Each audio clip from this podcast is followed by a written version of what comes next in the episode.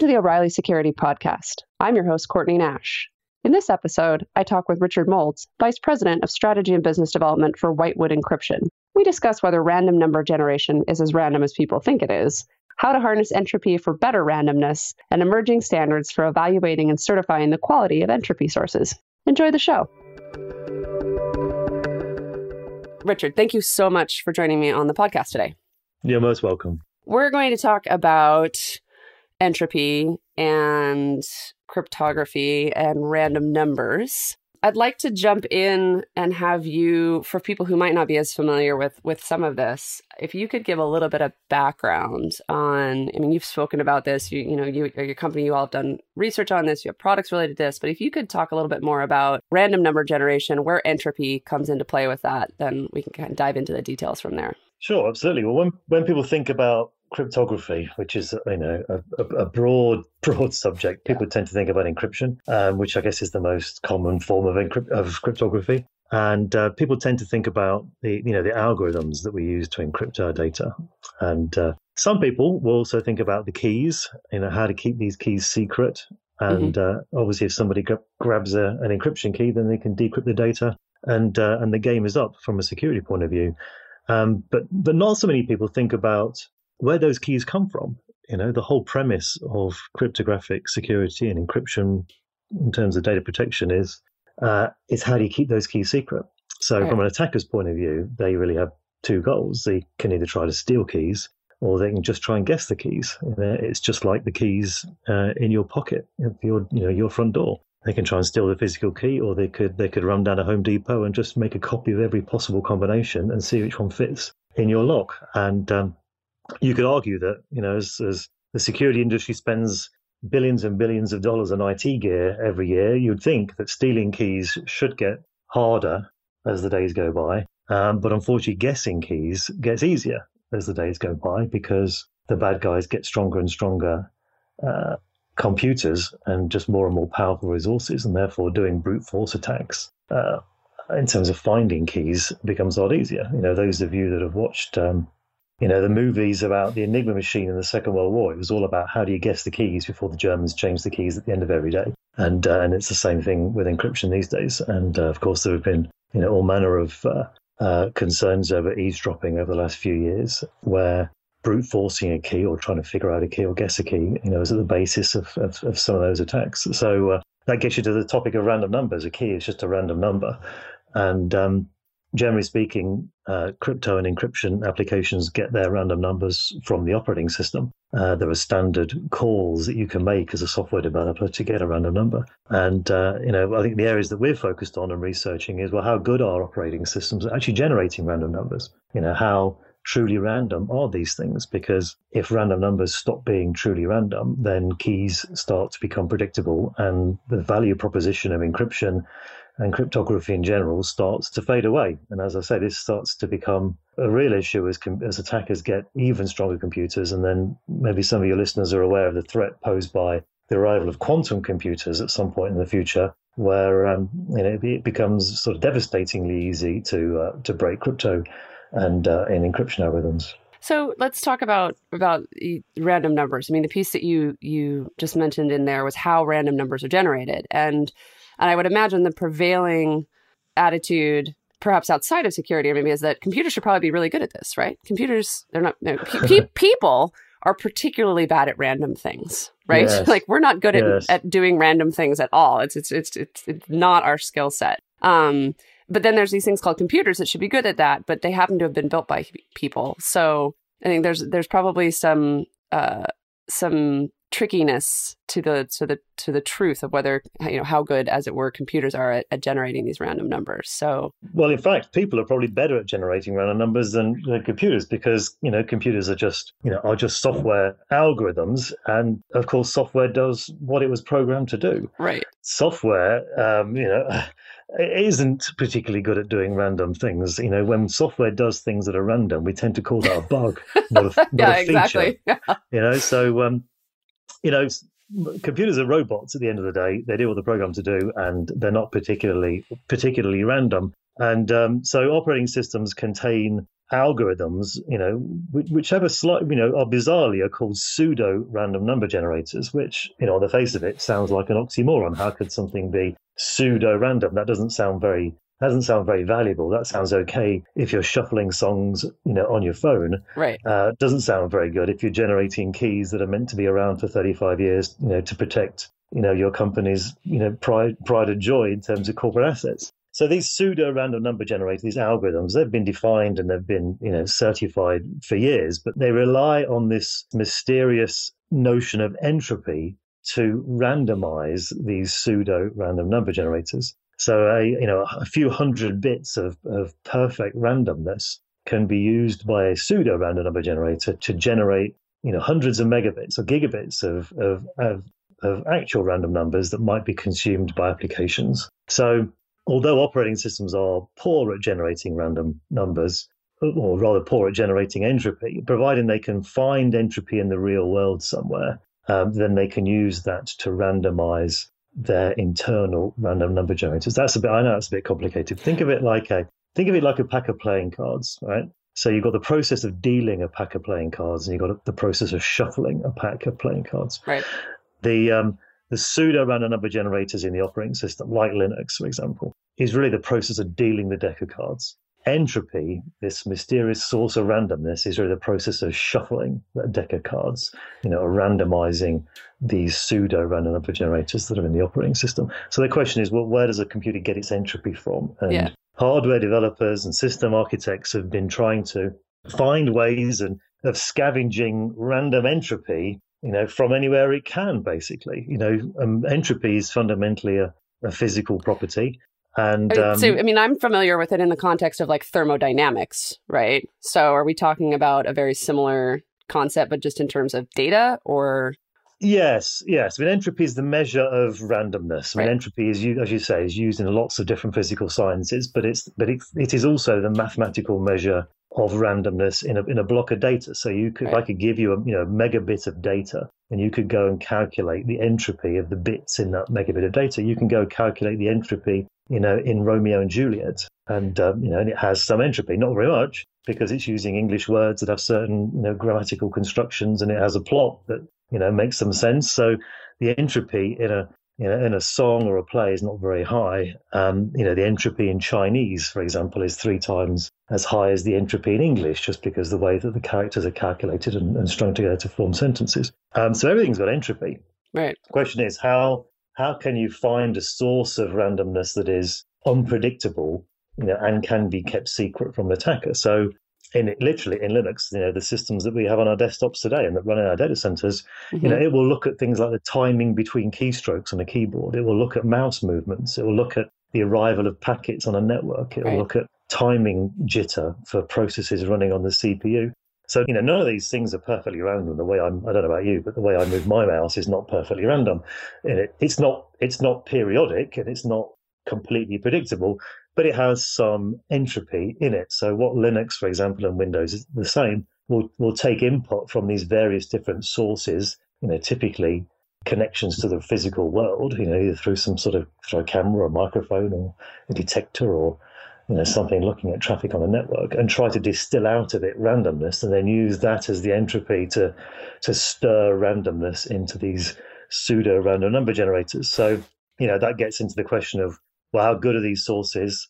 You know, mm-hmm. how good's that distillation process? And, and, what happens if these sources dry up? So you you know you can look at your phone, and your phone has got you know radio antenna, and it's got a keyboard, and it's got a, a, a gyroscope, and a you know location detectors, and cameras, and microphones, all manner of sources of of potential entropy. But the issue is, you know, when you start running crypto applications in a data center, particularly a virtualized data center, then there's not much going on in right. terms of natural, no keystrokes, you know, none right, of that no use, that's right, no users, no noise, not even a hard drive, you know, and, and worse still, if you um, you know you snapshot a virtual machine, say you want to make a hundred copies of a virtual machine because you're scaling out a web server or something, then um, the copies of each of those virtual machine you know have the same copy of the randomness that exists in you know in that in, in that particular instance. So you actually end up replicating whatever uh, whatever minimal yeah, levels yeah. of entropy exist across all these virtual machines, and yet you you would of course like and expect them to all generate perfectly different keys. So there's this sort of you know, conflict emerging, I think, in the way we build systems these days, in that um, we're trying, we're using more and more crypto.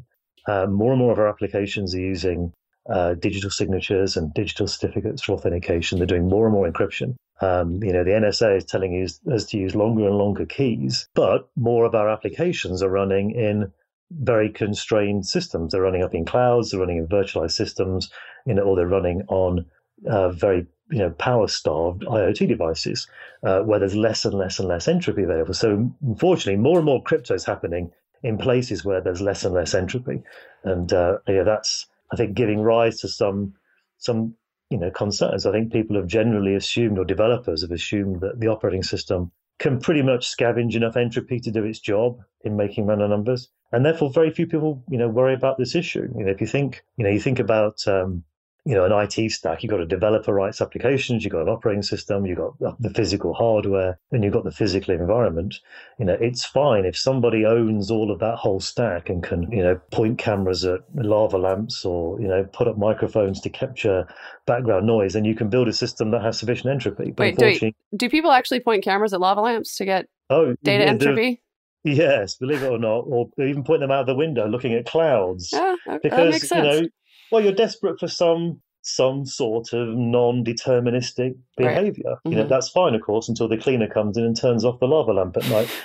then oh, um, you know, then you've got a problem with your keys. So, I mean, it sounds funny, but it's yeah. but it's it's the case that um, people have tried all, all manner of weird and crazy things to try and try and scavenge randomness, and uh, that's okay, you know, as long as you're in control of that whole system. But of course, you know, you look in a modern a modern enterprise, you've got different people designing applications. You're probably buying them from commercial vendors. Um, the people that write the apps don't really know what hardware the app's going to run on, and the people and none of these folks know anything about the physical environment that's going to be available. So, for a chief security officer, the poor guy or poor lady that has to at the end of the day say yes my crypto's strong you know i'm compliant to this that or the other standard the reality is you know, they've got no idea where these random numbers are coming from, and they've got no idea, you know, how good or bad they are. And you know, that might be okay if you could test the quality of keys retrospectively. You know, if, mm-hmm. you, if I could give you a bucket of keys and you could run some algorithm to, to measure their goodness, that would be okay because you could just throw away, you know, the crappy keys. Mm-hmm. In the same way, you could go measure the quality of water. You know, you could decide not to use the tap that, dish, that, that, that doesn't have very good water coming out of it. But sadly, you can't do that. You know, it's it's almost effectively impossible to look at a key, which is just a number, and, and, and determine source. whether it well, it's well just determine whether it's random. You know, right. if I said to you, you know, is the number seven a random number? Right. You know, well, it could be. I could have two dice on my desk that I just rolled, and it would be, you know, it would be a random number, or it could be you know, the age of your youngest child, in which case it wouldn't be particularly random at all. So well, looking at a number doesn't tell you anything really about its randomness. You have to know where it came from, you know, how it was generated and what physical properties, you know, you're relying on for its unpredictability. And that, that's what makes it a complicated subject. The one, and that's the reason probably why most people sort of ignore it. Right. yeah, yeah, pay no attention to the crypto behind the curtain. Um, that's right don't look under the carpet. Yeah, I want to come back to standards in a minute because I, I, there is some movement in that world. But before we get to that, I'm trying to understand a little bit more. So, it like, can a person's entropy if like so let's say i run out of entropy in the case like whatever my source is like can i run out of entropy um in my you know in terms of generating that for for for my whatever i'm using right? Even if i'm controlling it in my own environment what happens then? You know does does the quality of your crypto go down or are you just sort of essentially blocked? You can't even create keys. You can't even you know do you get stuck essentially well, either and both. Okay. So, so for example, in Linux, there's there's two of these PRNGs, pseudo random number generators, right. and um, one's called devrandom and one's called dev devurandom. And um, the U in devurandom means unblocking. So, so exactly to your point, if there's no entropy in Linux, you know, it really is a darkened room and nothing's going on, mm-hmm. then devurandom will still give you a random number on request.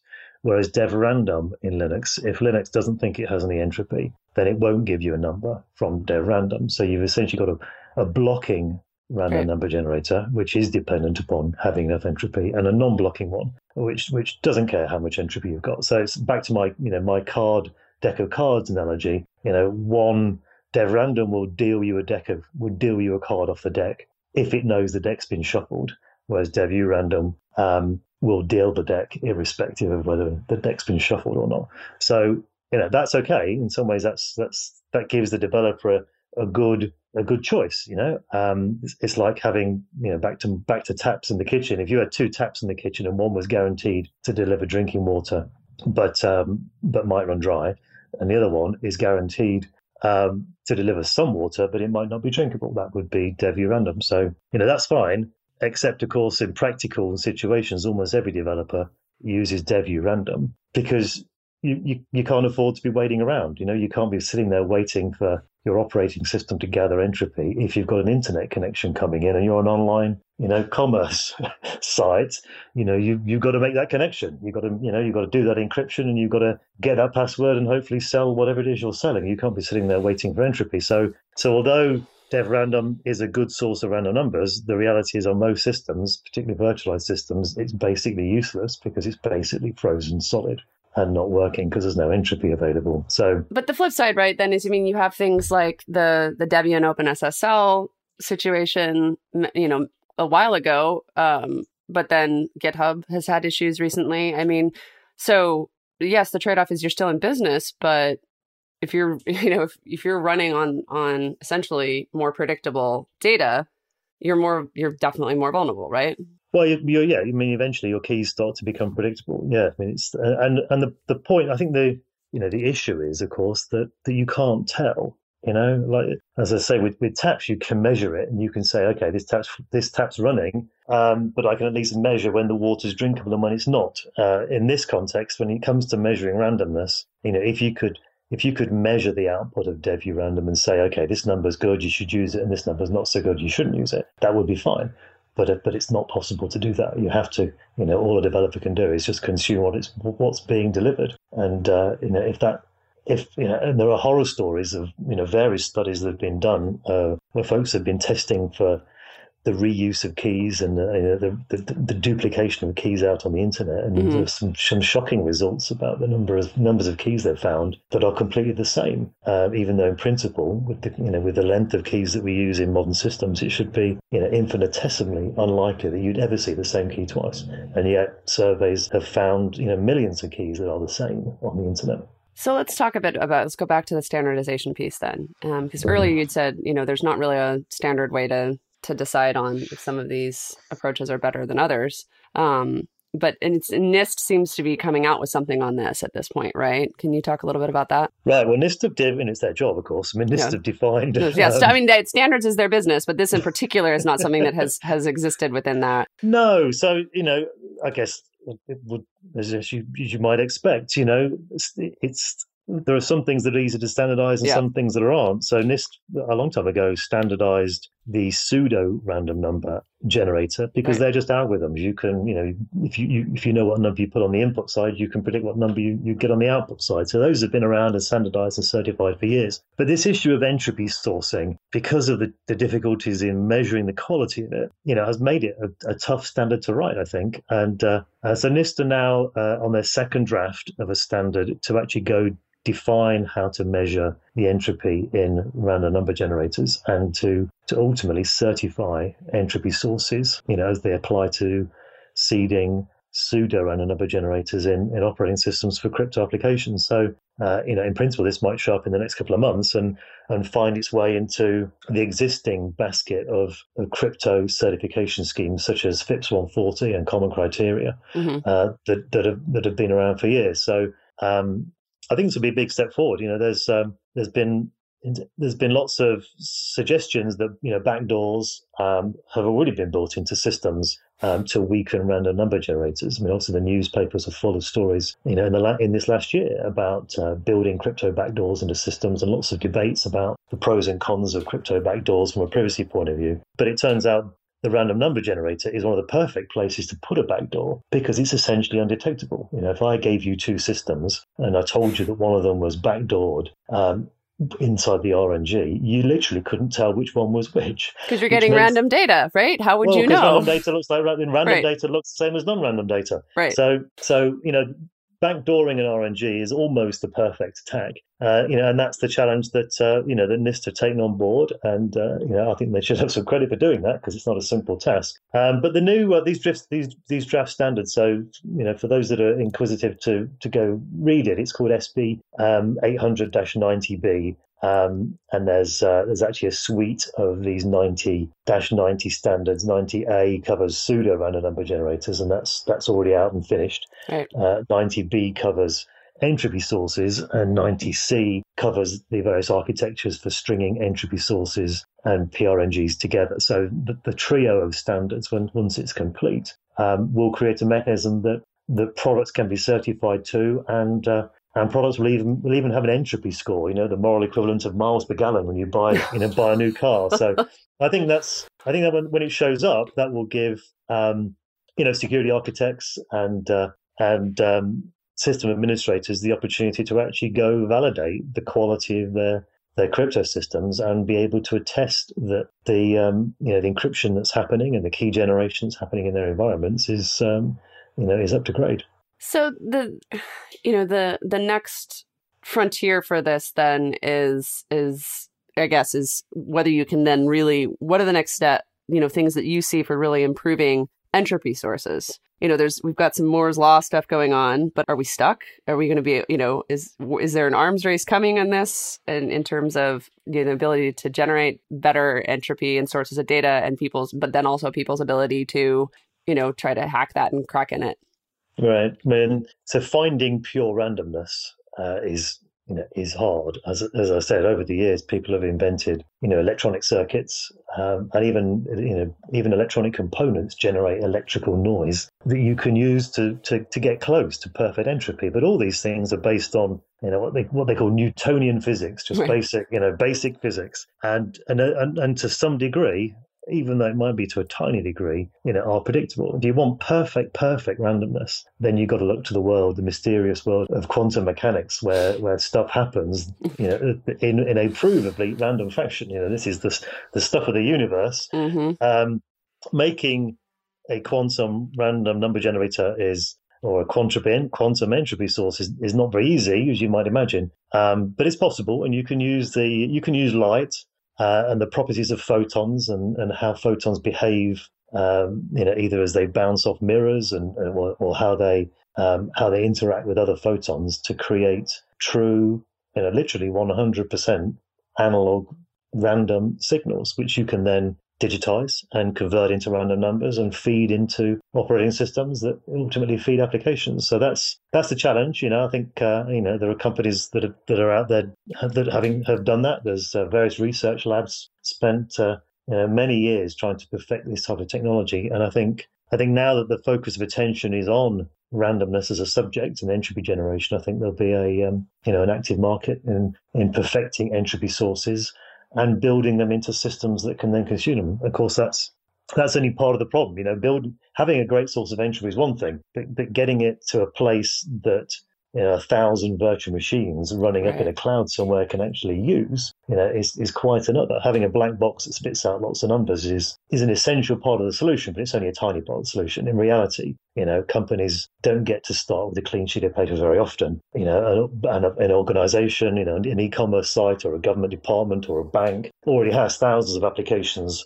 running in legacy data centers and virtualized environments and even these days, of course, moving up into Amazon and the cloud and elsewhere, um, they need to be able to retrofit all these systems with good randomness. So that's really the, the second part of the puzzle. Make decent entropy in the first place, ideally with quantum if you can do it, um, but then find ways of delivering it over a network um, to systems that, that can consume it. I think a good example is uh, is network time. You know, we mm-hmm. you know we, five years ago, we used to we used to program the time and date into all of our servers, just just like so, we did with our phones, just, just like imagine. we did with our alarm clocks. Yeah. Know? So we realised a while ago, you know, when when we when we start thinking about online payments and online commerce, it's sort of important that all your web servers agree on what the time is. Mm-hmm.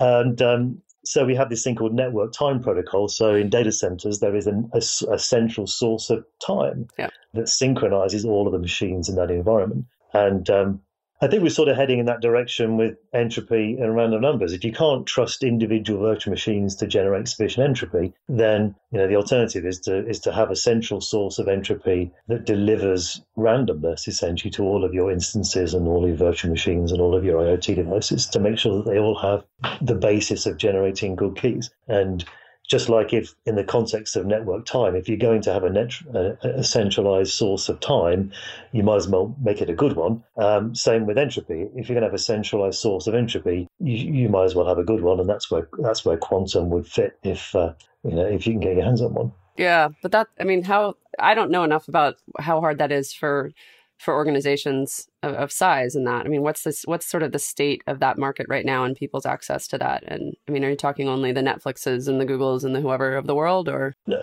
no, not no, certainly not. I mean, it's it's a new market. I mean, in, you know, in, in shame, shameful self promotion, of course, we make this stuff. yeah. Um, we're we're we're so we're a spin-off from Los Alamos Labs, and uh, they have obviously been have been researching the world of quantum mechanics and quantum crypto in particular for, for decades.